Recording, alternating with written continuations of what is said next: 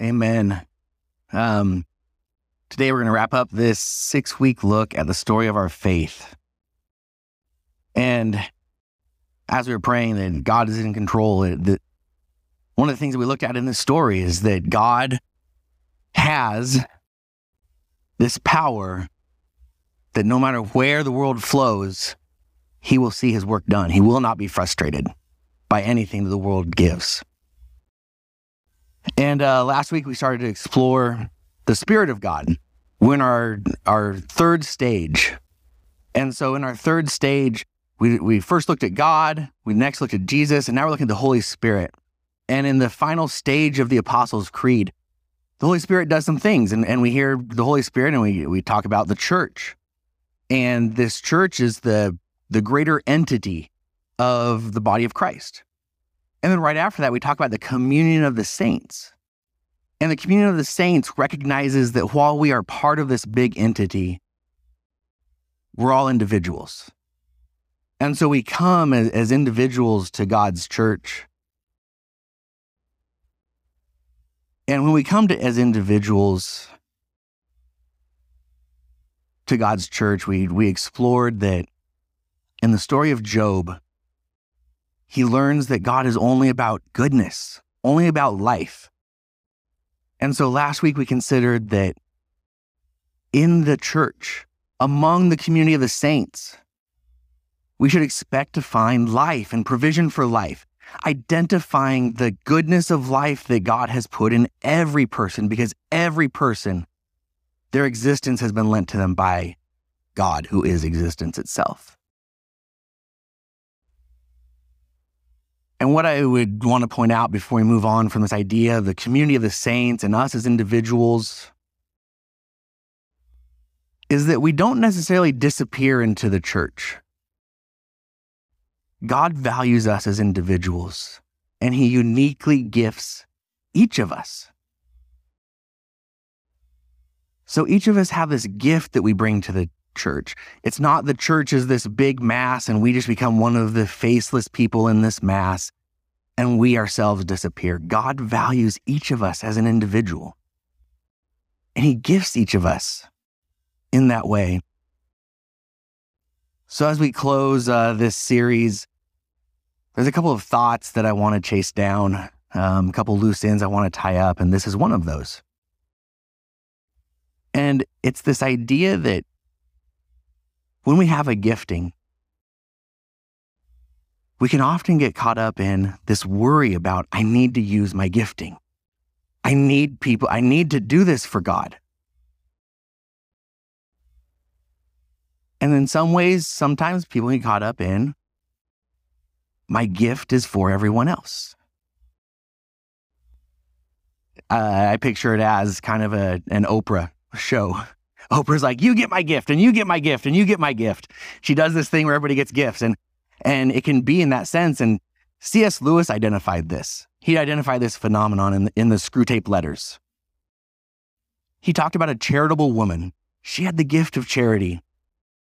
And he said, She's the sort of woman who lives for others.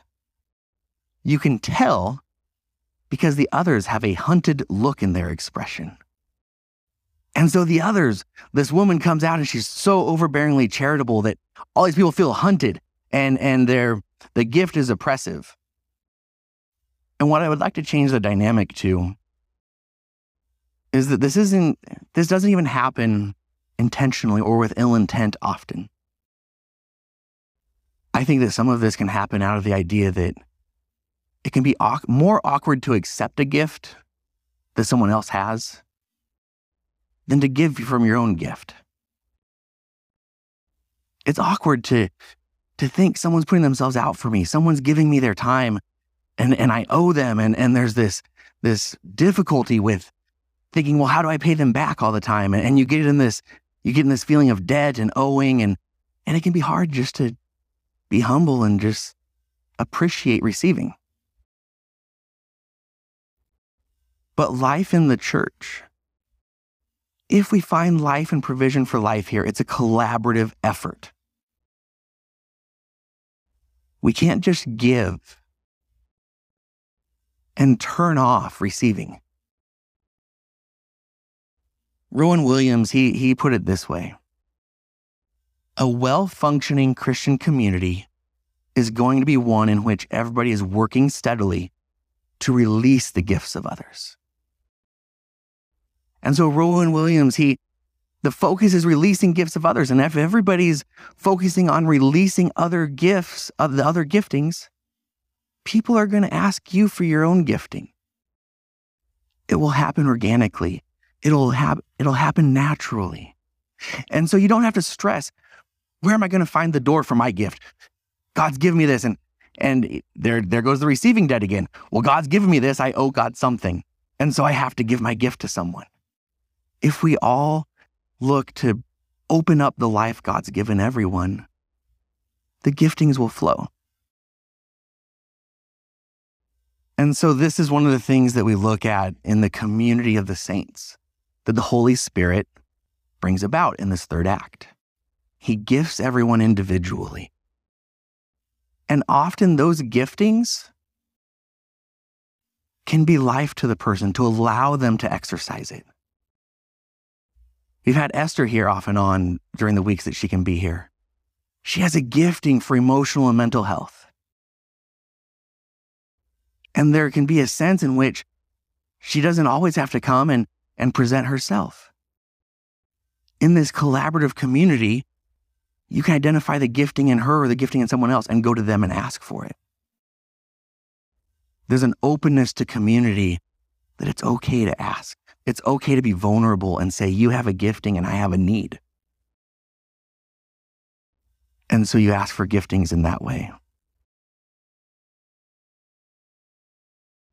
The next line in this third act, it says the Holy Spirit, and then talks about he, the universal church that he empowers, the community of the saints. And then I think it's interesting that the next line is the forgiveness of sins. Because we can't have all this communion of the saints that leads to the bigger church if we don't have forgiveness of sins, not just from God, but for one another.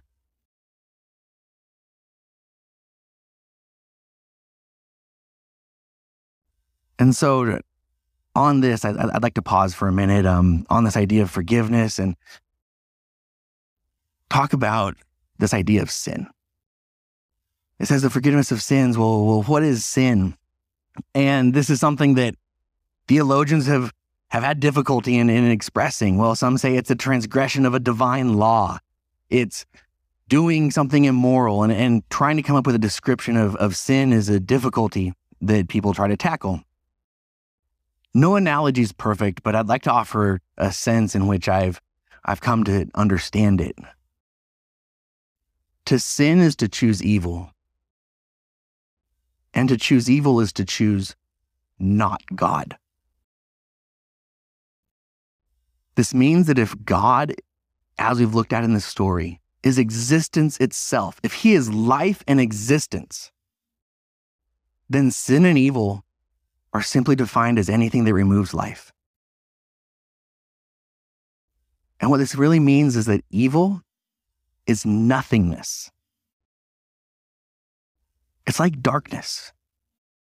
The Bible uses this analogy. Darkness isn't a thing.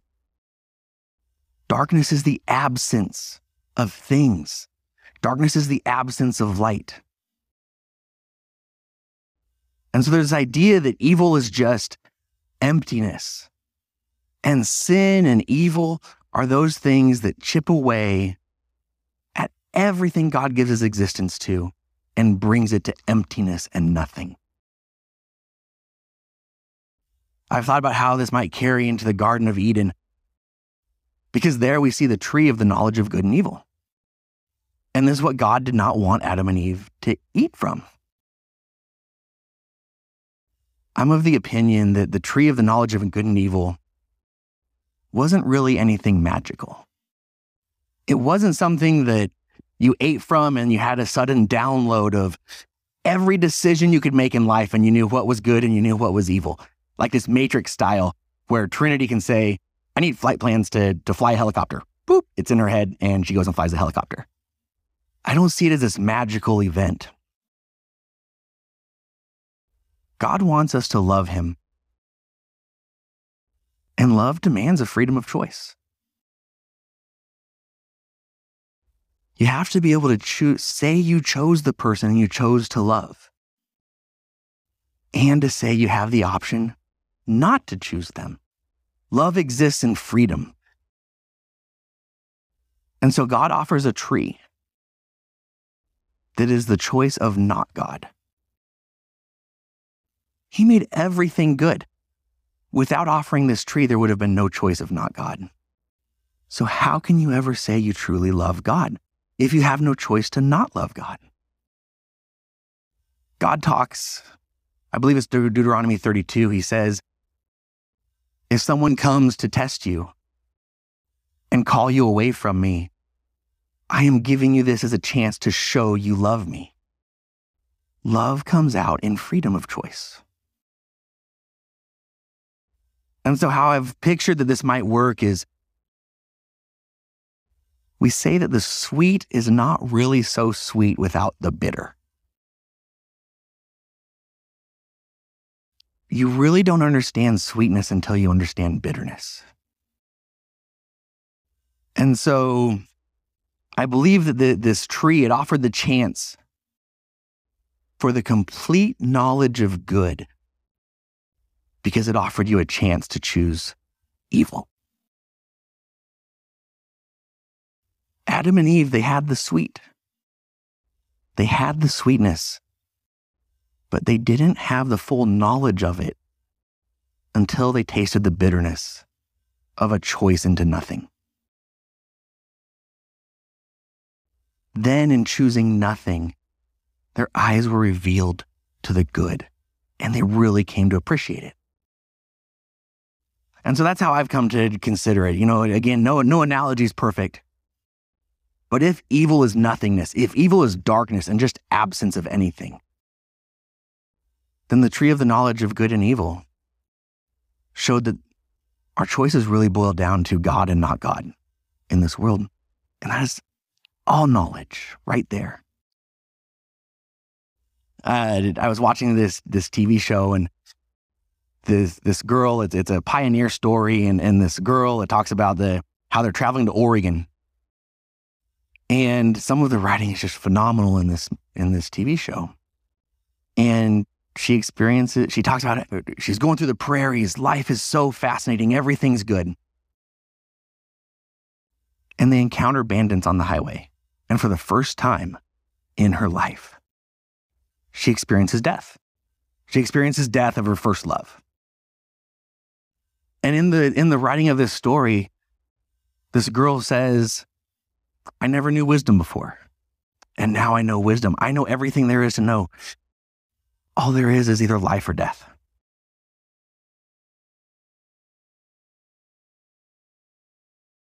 But regardless of how one understands the, the tree of the knowledge of good and evil, what it boils down to is that sin is anti life.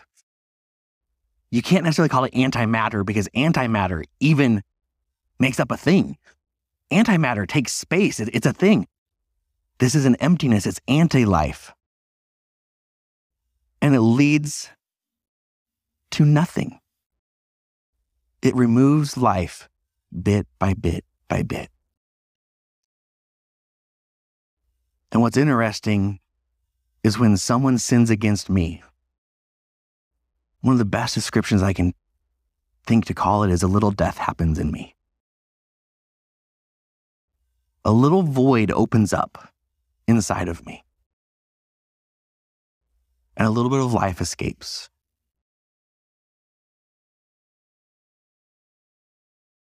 And so taking this back to forgiveness. If sin and evil that happen against me, if that is nothingness acting against me, and it's chipping away at my life bit by bit, forgiveness doesn't just happen because we work really hard to say, it's okay. And I just work to live a life of denial.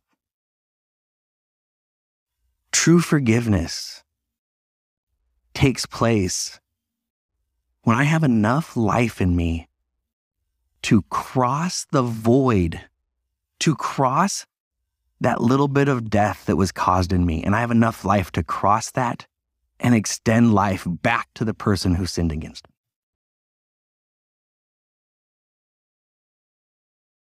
Uh, one of my worst nights of my life happened in Iraq. Some of you may know this story. I was a brand new leader, and I sent out my best soldier on a mission. His name was Joel. I went to bed and I wake up to footsteps pounding down the hall and people yelling, and I'm on base. And I open the door and I'm like, what happened? And they say his truck hit a bomb. He's dead. I wanted nothing but revenge. Nothingness, death had touched my life. And I wanted revenge. That emptiness wanted to suck me into it. I held on to that desire for revenge for years, almost a decade. And when I became a believer, I suddenly had this life in me. I didn't even understand what exactly had happened to me. And I remember going to the pastor of the church I was attending at the time, and I said, I don't know quite what's happening to me, but I am so full of life. I want even the people that killed Joel to have life. I don't want revenge. And this is this idea that there is so much life in you that when forgiveness happens, you have so much life that it jumps the void of nothingness that has been created by sin and it extends life. And so here we are, the community of the saints, connected by the Holy Spirit who brought Jesus to life, who brings life, who is God, life itself. And we are that community of saints, and it notes right after the community of saints that we have the forgiveness of sins. And so we are the community of saints because we have enough life to truly forgive each other. We are plugged into the source of life. The source of life Jesus said could be so powerful, they would cross over to your enemies even as they kill you. As they are sucking you into what feels like nothingness, you can have so much life that it crosses over to them anyway.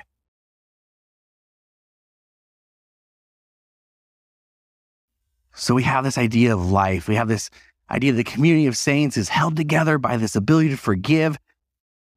And not only do we have so much life, that we're forgiving each other and we remain a community. But as we've explored, that life then extends to the world because we are so full of life. We are plugged into the river of life that it not only flows and just pools here, but it flows out the doors. And we looked at Paul, how Paul said, when you live in the world, you bring peace to the world, you pray for them, and you bring life to them. And so I'd go back to the story of Job and the, and the role of God if God is all about happiness, true happiness, happiness in life, if God is all about bringing goodness wherever He can, He doesn't just give us enough for right here, He gives us enough to go out that door. And this then brings us to the close of our story. For sin and evil are chipping away at life. They're pulling us into nothingness. They're pulling us into darkness. They're pulling us into not God. Because when you think about it, there's only God and not God.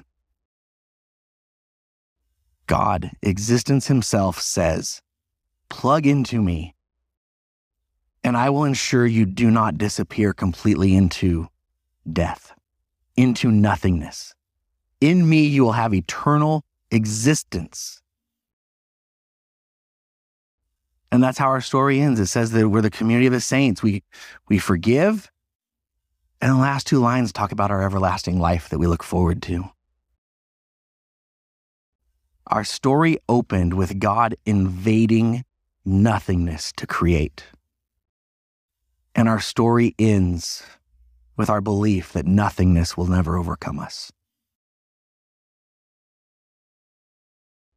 What we're left at the end of this story is to consider what are our takeaways from this? What's practical out of this? Number one, what this story has helped me to do is realize the simplicity of what I believe. It doesn't have to be complicated. It is a simple story. And it's a story that just grabs your imagination and pulls you in. So for me, going through this, one of the things that I've taken away is just simplicity. Just the simplicity and beauty of faith. I know two more takeaways that I would like to leave you with. One is that in a nation divided, this story reminds us that God has lent existence to everyone. And my role as an imager of God who only wants to bring life and provision for life. My role is to identify in every person over the divisions the world creates. My role is to identify that flicker of God's existence in each and every person and provide for its life.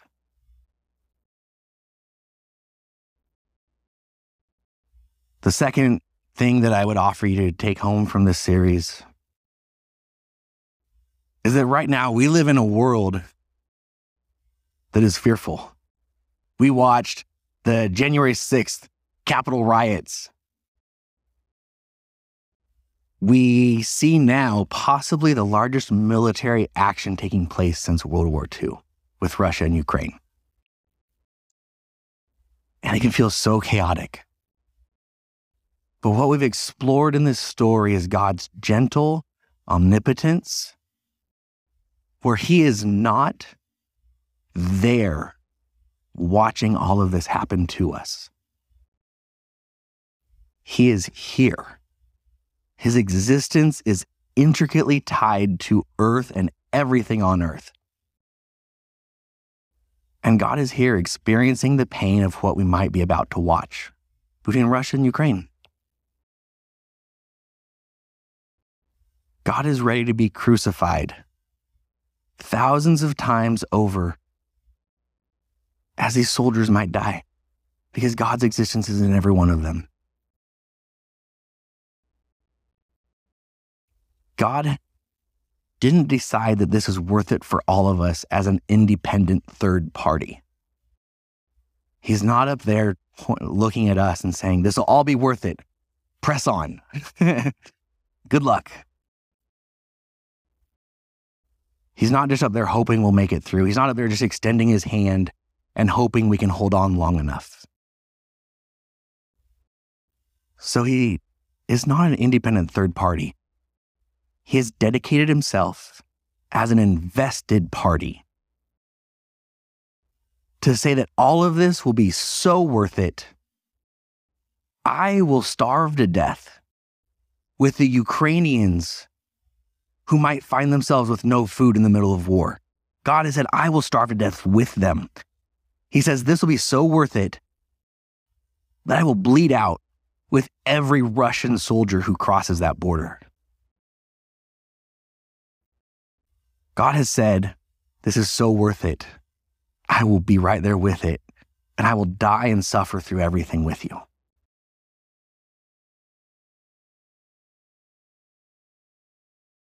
I'd like to close, have Nate come back up and sing a song, the last song. There's a short message. I want to tie up some loose ends and, and leave you with these couple of things.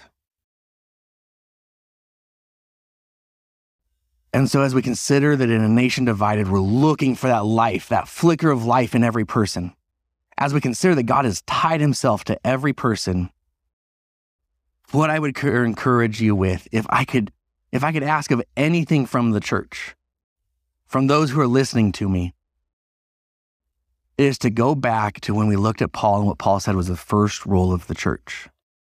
The first and primary role of the church was to pray for everyone, even the worst of sinners. And so we've culminated this series, and possibly even now, as Nate plays, you might begin to consider who should I pray for? If the first role of the church is to pray, the first role of the church isn't to show up on Sundays, check the box. The first role of the church isn't to say, I have all the right beliefs. The first role of the church, Paul says, is simply to pray for everyone. We are that life and that provision for life. It might be someone that wronged you. It might be someone that is struggling health wise. I don't know. But as we sing this last song and as we end early, what I might even invite you to do is the time that you would normally dedicate to this service and give to listening to me, maybe just that extra five to 10 minutes, you would spend it doing the first mission of the church. And that is to pray for the world. Let's sing this last song.